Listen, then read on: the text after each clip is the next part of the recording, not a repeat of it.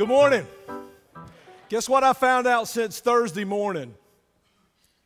I found out that the God I serve is not just a God of the mountaintop, He's a God of the valley. How many of you know He's a God of the valley? He's a lily of the valley. Yes, sir. Yes, sir. Thank all of you so much for your messages and um, your calls, your text, your Facebook messages, your emails, the food. Thank you all so much for everything you've done. And um, God has just made Himself so real to me and Millie. Man, I thought I knew Him.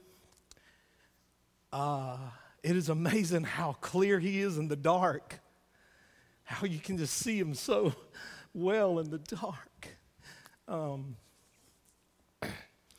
so I uh, was sitting there this morning and they've got my sermon on a video. They've got this sermon on a video. And they were ready to show it this morning. And I was sitting there and I didn't sleep but about three hours last night. And I was just sitting there drinking coffee because that is the nectar of the Lord right there. Amen. And uh, yeah, yeah. And uh, I just decided about seven o'clock I'm going to my church and preach. And I. I just knew you guys would love on me. And I knew today, I knew today I wouldn't have any enemies today. Thank you so much. Y'all are awesome. You're awesome, man. What a mighty God we serve. Wow.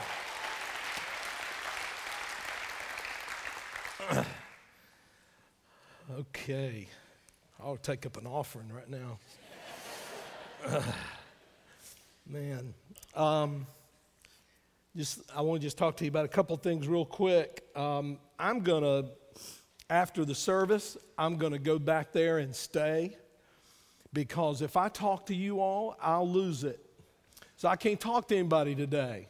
All right? And tomorrow night, I'll, I'll stay here as long as you want me to stay here, and we'll just all cry and laugh. And Because tomorrow night, Mitch's memorial is going to be unlike any memorial you've ever gone to before. So you don't want to miss it. You don't want to miss it. And um, there are going to be a lot of people here tomorrow who don't know the Lord tomorrow night. And um, you know what? I don't know how we can do this, but man, let's make sure they get a seat. If we have to stand in the back, let's make sure uh, they get a seat. And uh, I don't know how you do that.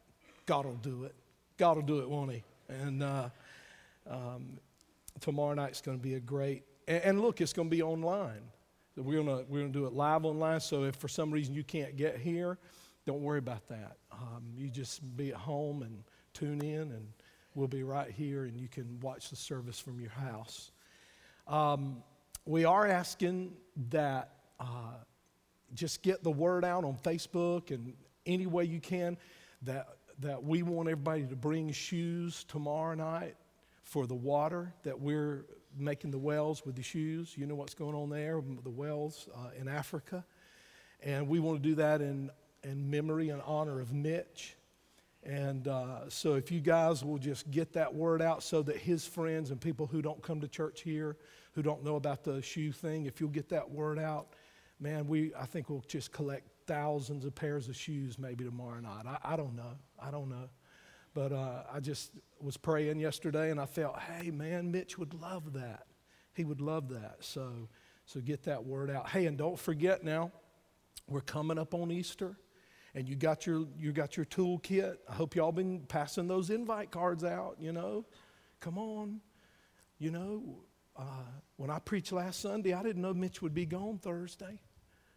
We we don't know who's going to be gone. We don't know. We don't know. So all all we can do is try to get the word out to everybody we can and get as many people. Uh, come to the Lord as we can. So pass those invite cards out. Let people know what's going on. And let's get people here for Easter. Get them here for the rest of this sermon series. Use those just because cards. Don't forget to make your list and, and be a bringer, be a bringer, be a bringer. Invite, invite people.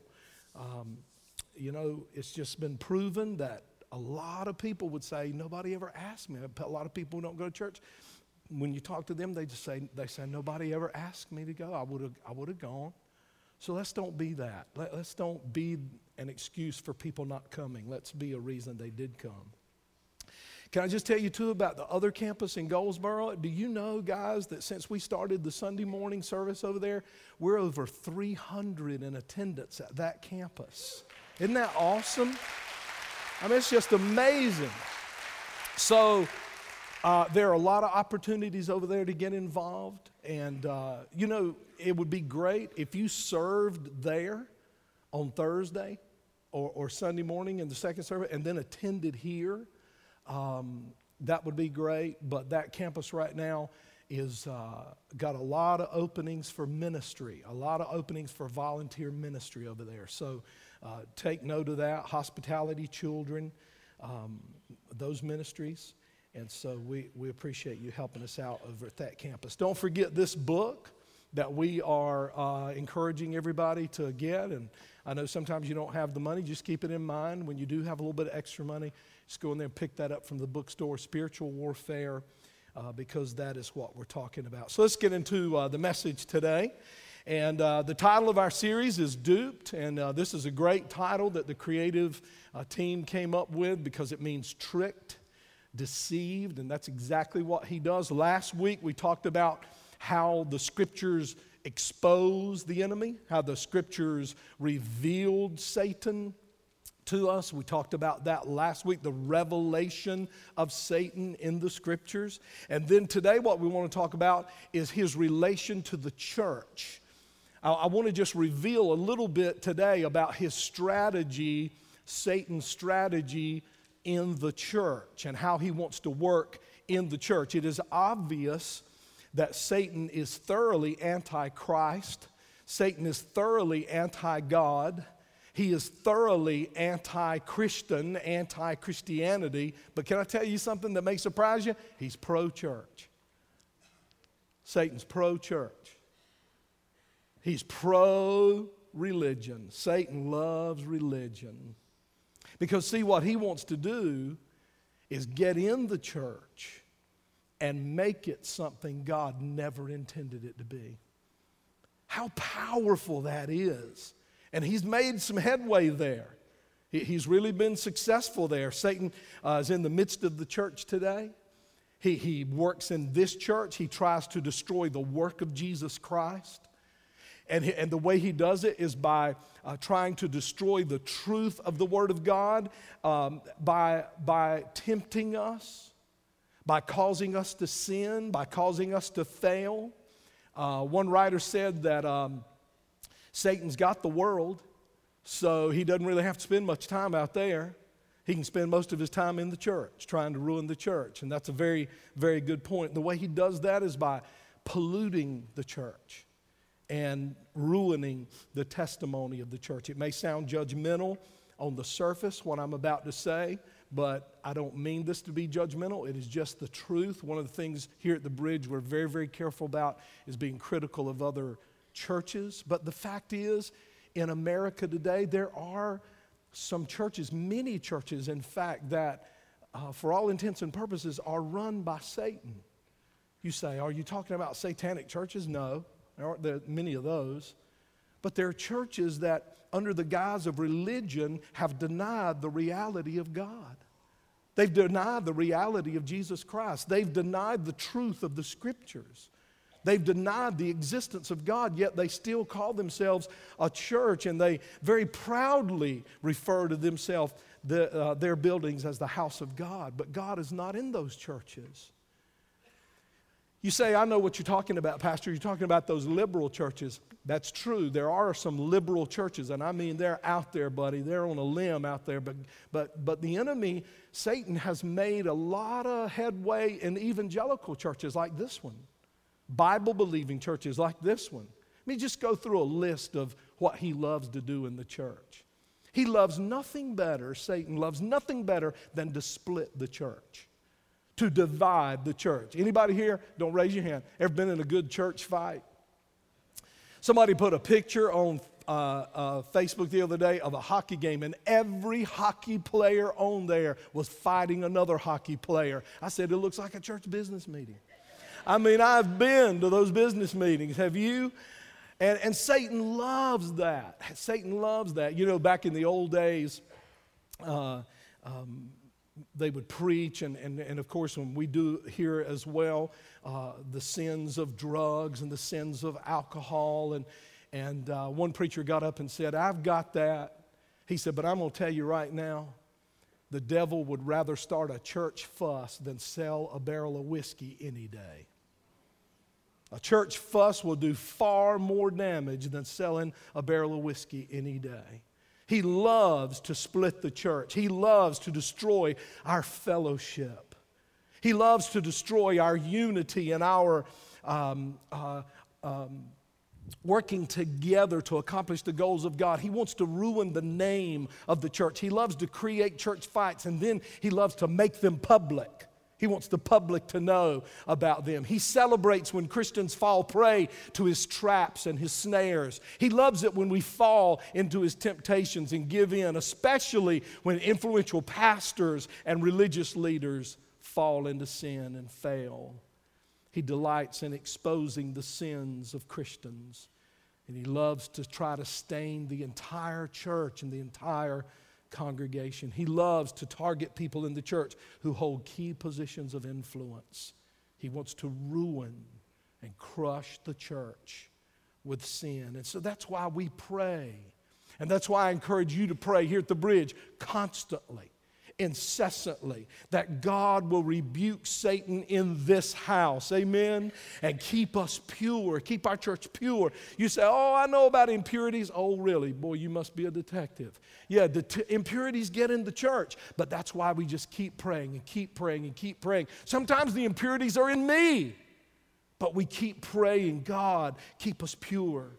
Keep the reputation of the church pure, keep it holy. Always remember that when, uh, whatever Christ is trying to do in the church, Satan's trying to do exactly the opposite. And remember that Satan is fighting for his survival. He can read the Bible, he knows what the Bible says, but he's not about to sit around and wait for it to come. Now, whether you believe Satan knows what's going to happen to him or he is able to comprehend that or not, I don't know really, but I'm going to tell you something. I know this. If he does recognize that the Bible predicts his doom, prophesies his doom, and he gets that and understands, you can cool believe he's going to grab everybody he can and drag them down with him when he goes. Don't be one of those. Don't be one of those. Decide this morning you're not going to be one of those. The church is made up of people. God loves people, Satan hates people. God wants Christ to be inside people. Satan hates for people to accept Christ. Satan will do all that he can to prevent the Christ like God life of a Christian. The Holy Spirit tries to draw us into righteousness. Satan tries to lead us into unrighteousness. And that's why Christ's mission, I mean, Jesus said it was to destroy the works of the devil. He said, I'm here to destroy the works of the devil because what he's doing is in direct opposition to everything Jesus said that I stand for. I want you to get this. The minute you decide to follow Christ. I mean, repentance is a military word. It means about face. I mean, you're going towards sin, you're going towards self, you're going towards Satan, and you decide this life is not what I want for myself. I need Jesus. So you turn around and you say, Jesus, I'm going to follow you. I want to follow you. I'm going to leave sin behind. I'm going to leave self behind. I'm going to leave Satan behind, and I'm going to fix my eyes on you. Now, I'm not going to be dishonest today. I'm going to tell you that when you decide to do that, you just decided to go against the current. You just entered into a battle. You just entered into a war. Because the minute you turn and decide to follow Jesus, you're going to be in a battle. But God who is now in you because you believed in him, Jesus, who is in you through the Holy Spirit because you believed in him, will now empower you to overcome. Because if he is for us, ladies and gentlemen, nobody can be against us. Greater is he who is in us than he who is in the world. The Bible says that uh, over there in Romans chapter 8, it talks about all can this, can this, can this, can this separate you from the love of God? No, it says none of these things, and you are more than conquerors. You say, time out. How can you be more than a conqueror? I mean, you're either a conqueror or you're not a conqueror. Listen to this. Here's how you're more than a conqueror when somebody else wins your battle for you and then pats you on the head and says, Good job. That's what God does every day. He fights our battles for us if we let Him because the battle's not ours, the battle is the Lord's. And then He wins the battle for us and, and pats us on the back and goes, Way to go. That's, you, that's being more than a conqueror. So Satan begins the fight when you commit to Jesus. The more committed you are, the more He's going to fight you. And the closer we get to the coming of Christ, and I believe we're very close to the second coming of Christ, the more he's going to fight, the harder the battle will become. And I got to tell you, you say, well, you know, it's kind of gray right now. You know what's happening in the world? There's a clear line being drawn. There's a clear line being drawn where you're going to be on one side or you're going to be on the other side. There's going to be a clear line of demarcation, and Jesus is coming to gather his church home. But he's after us. He wants to destroy us. The Bible says in Acts 5 that he tempts us.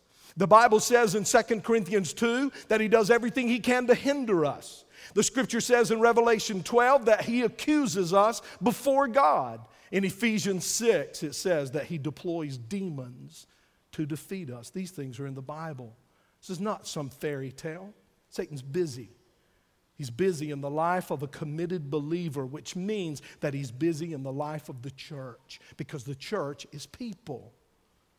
When the church boldly moves in obedience to Jesus, when a church like the bridge takes its stand and says, We believe the Word of God, we believe in the person of Jesus Christ, we believe uh, that the Bible is true and the words of Jesus are true and that He died on a cross for us and He rose from the dead and that there's no other way we can know God except through what He did on the cross and His empty tomb. And there is no way we can know God except by reading His Word and spending time in prayer. And we stand and we call right, right and wrong, wrong. I'm going to tell you right now, He is going to come against us with everything He's got.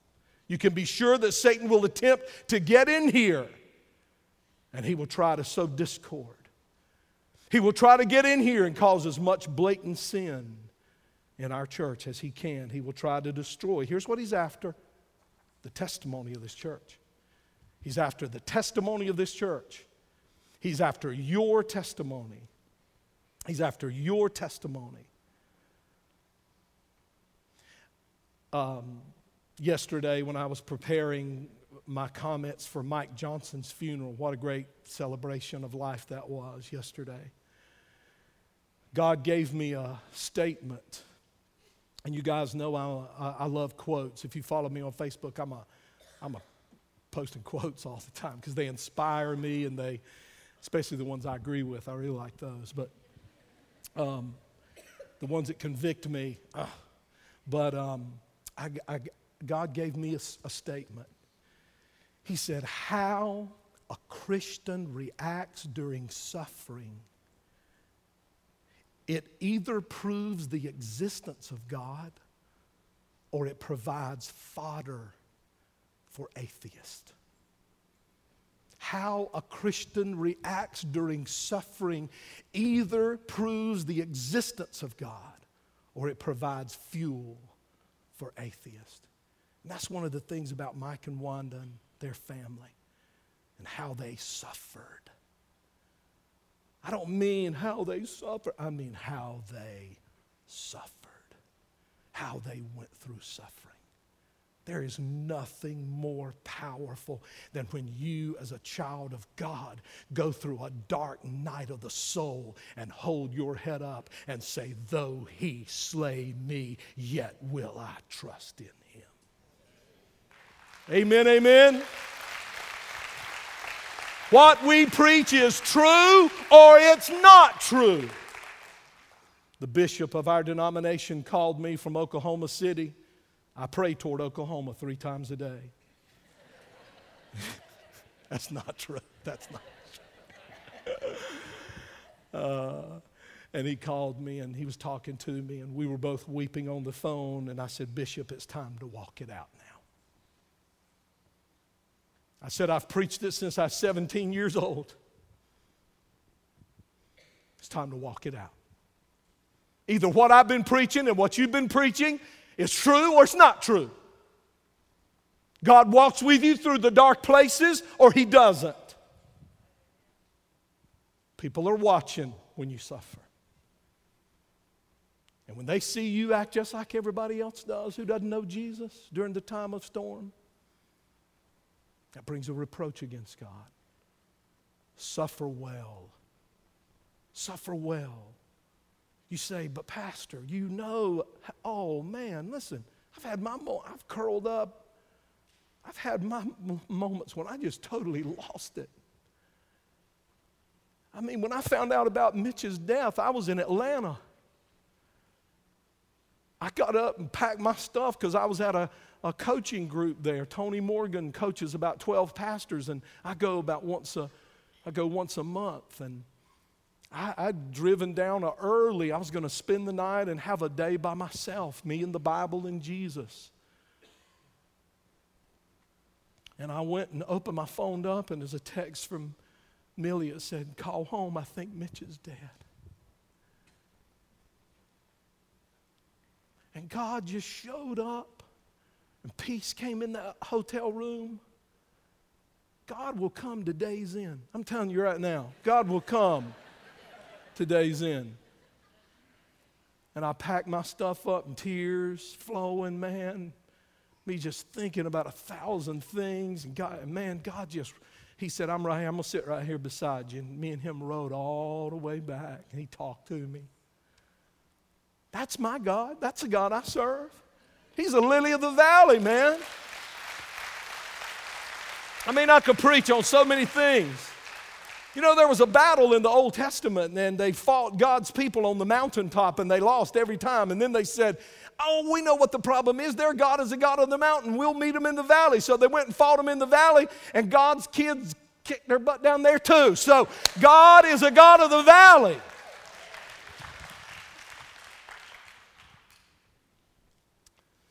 The moment a person or a church takes a bold, obedient stand for Jesus Christ and God's word, Satan declares war. That's why at the end of Paul's life, he took a deep breath and said, I have fought a good fight. Because it was a fight. He fought all the time, all the time. I mean, one time they stoned him and thought he was dead and threw him on a trash pile. And when he regained his consciousness, he went right back into the same city, started preaching again. Fought a good fight. It's a fight warring against Satan and the dark world is something we Christians should expect and something that every unbeliever, you don't have to worry about it. I have unbelievers say to me, Man, y'all talk about Satan all the time. I've never run into Satan. I go, Because you and him are going in the same direction. turn around and turn around and go against him. You'll hit him head on. Look what the Bible says. Here's the good news. Paul to the church in Corinth, 1 Corinthians 10 13. No trial, no temptation, no trial, listen, no trial, no testing, no temptation has, eh, has overtaken you, but as such, but such as is common to man. So this whole thing where you like, ain't nobody going through this but me. You got to read that verse right there. Hey, listen, it's hard for me and Millie right now, but I'm so proud of my girl. Man, my girl has been strong. My girl has been strong, and I'm so proud of her. I'm so proud of her. Now, she's mama and she's a woman, so she's going to cry about 10 times more than I do, but I got to tell you, she has been so strong in this. I'm so proud of her. And, and me and her were talking. We said, you know, as bad as this is, we could name a whole bunch of people. We could have made a long list of people who are going through a lot worse than we are. It's common to man. Stop thinking your suffering's worse than anybody else. And when somebody's telling you about their suffering, don't interrupt them and go, Well, my suffering is stop. I've probably done that.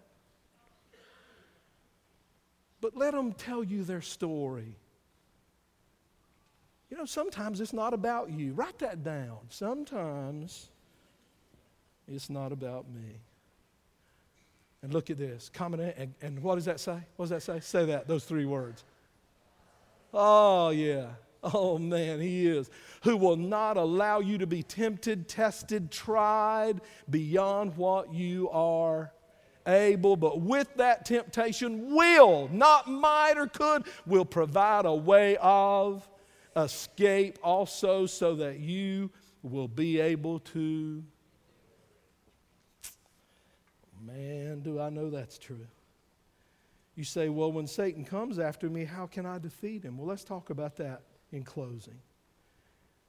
Some people say spiritual warfare consists of the believer kind of sticking his chest out. You know, I, I hear some of these people, oh, I tell you, when the devil comes, you stick your chest out and you rebuke him in the name of. But then, then I, and I know that all that sounds good, and I don't really have a big problem with that. I mean, I know you got to be bold as a lion. I know all that stuff. But you know, I think about that watchman on the wall. When he sees the enemy coming, he doesn't jump out there and go fight the enemy. He goes and tells the commander. So when you see the enemy coming at you, Go tell the, your commander Jesus. Go tell the captain. And then he'll rally all the forces. Don't fight your battles in solitude. Don't fight your battles alone. You say, but I grew up in a church that, you know, if you got sick or you had problems, you just had to, you know, just stick your chest out and fight the devil. No, listen. We don't preach out here. You call us, you call on God, you lean on your church. We fight together. We fight together. Amen. And here's what I knew when Mitch died. When Mitch died and I heard about it and it all settled in, I said, Thank God for the bridge, man. Thank God for the bridge. Because y'all have known that since Mitch was 15 years old, he has took drugs and drank alcohol, and it killed him. And you, if anybody's ever said anything bad about me because of that, I don't know it. Now, I'm sure they may have, but I don't know it. Then nobody come running and said, Hey, so and so said something about Mitch, and blah, blah, blah. I've never heard it. You're the most awesome church. Somebody asked me, Would I ever let my name be run for bishop of our denomination? I said, Why would I step down to do that?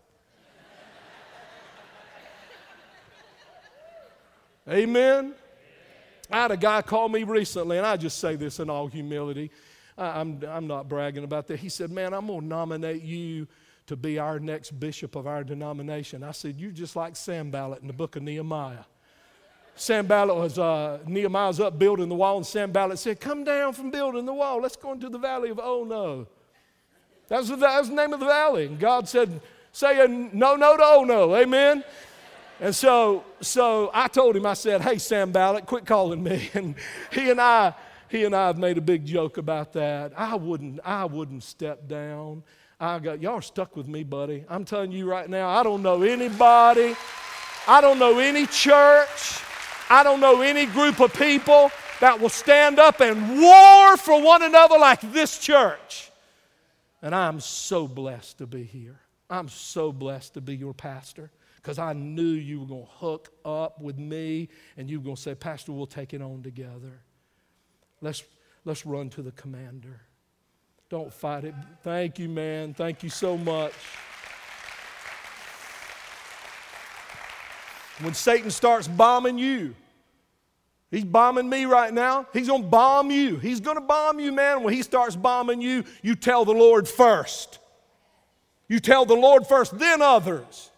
When he starts bombing you, don't even call the prayer team first. Don't even call me first. Because if I look down and see who it is, I ain't going to answer. But when God sees it's you, he comes running. So you make sure you call on Him first. Here's a principle to live by. Whenever Satan comes to you with temptation, bring up Jesus right then. You guys battling porn? You guys battling pornography? When, when it comes on you, when that temptation, just say, Jesus, Jesus Christ, the Lord Jesus Christ. I'm your child. Jesus Christ, give me strength. You who are battling addiction to alcohol, or you're battling addiction to prescription drugs, or you're battling addiction to street drugs, and it comes on you, just rise up and say, In the name of Jesus, Jesus Christ. Listen, Satan can't stand. When you start saying the name of Jesus and praising the name of Jesus and glorifying the name of Jesus, and you put some Jesus music on and you just start praising Him, I'm telling you, He will flee from you, and that temptation will go away away from you. I'm telling you. You ever been in it? You ever been tempted by something, I mean, a sin you really like? Oh, I don't like sin. Oh, yes, you do. You wouldn't do it. Oh, sin you really like, let me tell you, bring Jesus into it. Bring Jesus. You hear me? I'm telling you now, bring Jesus into it. I don't care what you about. Hatred, I talked to somebody the other day so full of hatred, they don't go to this church. Don't look around. so full of hatred and bitterness, man. And they say they're a Christian. And I'm like, man, call on Jesus. See, you, you, are not just tempted to do drugs, and you're not just tempted to do alcohol, and you're not just tempted to, to look at porn. You're tempted to hate people. You're tempted to hold grudges. You're tempted to gossip. We love to talk about people who take drugs and people who drink and people who party and people who uh, look at porn. We love to talk about that because we ain't got a problem with any of that. But I'm telling you, temptation's temptation. And if you're, no matter what you're tempted to do, bring Jesus in. Bring Jesus in. Cry out to Him. Call on His name. The Christian life's never easy, but the Bible says there is always, always a what? A way of escape. You don't have to do it. Every time Mitch drank, every time Mitch did drugs, he didn't have to. He didn't have to. Because my God said He will not allow you to be tempted beyond what you're able. But then when he did fall, he had a Savior. He had a Lord who would come and love on him and chasten him, yes. Chasing him and he suffered so much. He suffered so much because of his inability to, to bring Jesus into his temptations. If he was here, and I'm not going to preach his memorial today, but if he was here, he would just tell you. He would say, Daddy's telling you the truth. He would say, I, I could have cried out to Jesus, but I didn't. I, I gave in too many times. But you know what else he'd tell you? He'd tell you Jesus never stopped loving me. And Jesus never kicked me out of his family. You thank God for that? Look at 1 Peter 1 18 through 21. Where is the victory, Pastor? Where is this victory found? 1 Peter 1 18 through 21. Your life is a journey. You must travel with a deep consciousness of God. That's what's wrong with a lot of us. The only time we think about God is when we're in here. And see Pastor Farrell run us off the road. Oh, just thought about Jesus. Pastor Farrell ran me off the road. There's my pastor. Look what it says, man. Look. It cost God plenty to get you out of that dead end. What did it cost God? His son. He gave his son. Look what it says. In that dead end, and then I love the I love the message. Dead end life, what else life? The Greek word for that right there is doofus. the dead end, doofus life you grew up in, look, look at the yellow. He paid with, oh my. He paid with Christ, sacred blood. You know. I love that. You know that. He died like an unblemished sacrificial lamb. And this was no afterthought. Look at the next slide. Even though it has only lately, at the end of the ages, become public knowledge, God always knew He was going to do this for you. That's some love right there, isn't it? It's because of this sacrificed Messiah, whom God then raised from the dead and glorified. That means he's where? Where the choir sung about today. He's where? He's in heaven, glorified. That you are able to trust God and be connected back to God where we messed it up in the Garden of Eden. Look at this last part. That you know you have a. Where is that future? Hmm. Peter was saying here the victory was provided for us in the blood of the Lamb. That's where our victory is. That's what I talked about last week. You see, you don't pray for victory, you pray from victory. The victory's already been won. Jesus won the victory. Now is the prince of this world cast down.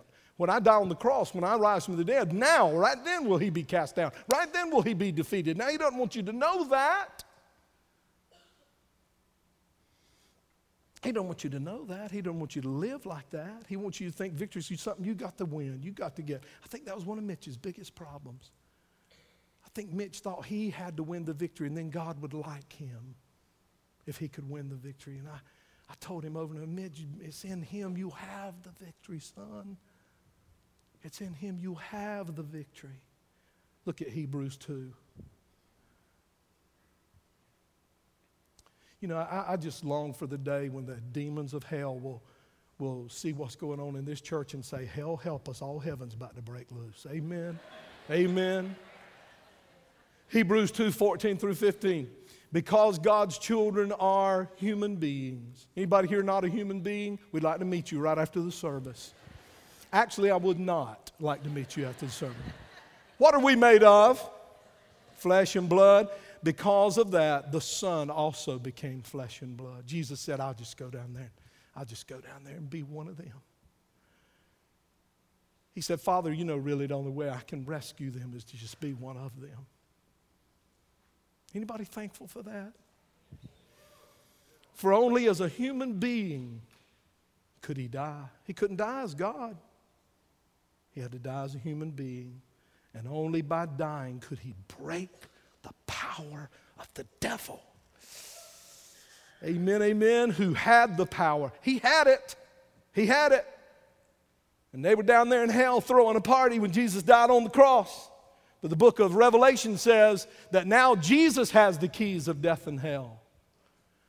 I don't know exactly how all that happened, but I think they were throwing a party down there in hell. This is me. Now, you ain't going to find this in the Bible. This is Farrell Hardison, chapter 2, verse 8. And they're throwing it down, buddy, and all of a sudden they hear footsteps. And they look around, and in walks the carpenter's son with holes in his hands and holes in his feet and a pierced side and a crown of blood. And he says, I've come to take the keys back that you stole in the Garden of Eden. And they had to give him the keys back to death. He doesn't have the keys of death anymore, God has them. Hebrews 2 14, uh, I, that is it, isn't it? Next slide. Only in this way could he set what? How many? Who have lived their lives as slaves to the fear of dying. It was the, here it is, here it is, guys. It was the death of Christ and his shed blood, that provided victory. It's not you. It's not something you do. It's something you reach out and take. It is a gift. It's a gift. Me tell you a couple little stories I heard real quick. heard a story about this um, painting that was hanging in a museum. And it was a picture of a young man playing Satan in a game of chess. And Satan had this young man checkmated. And there was a joy and glee on the face of Satan. And there was fear and horror on the face of that young man. And that was a painting in a museum. Well, a great chess player was in that museum one day and he saw that painting and he took a piece of paper and sketched out on that piece of paper where all of the um, uh, pieces of the chess were, you know, the king and the queen and the castle and the, uh, I don't know what they're called, bishop and all that.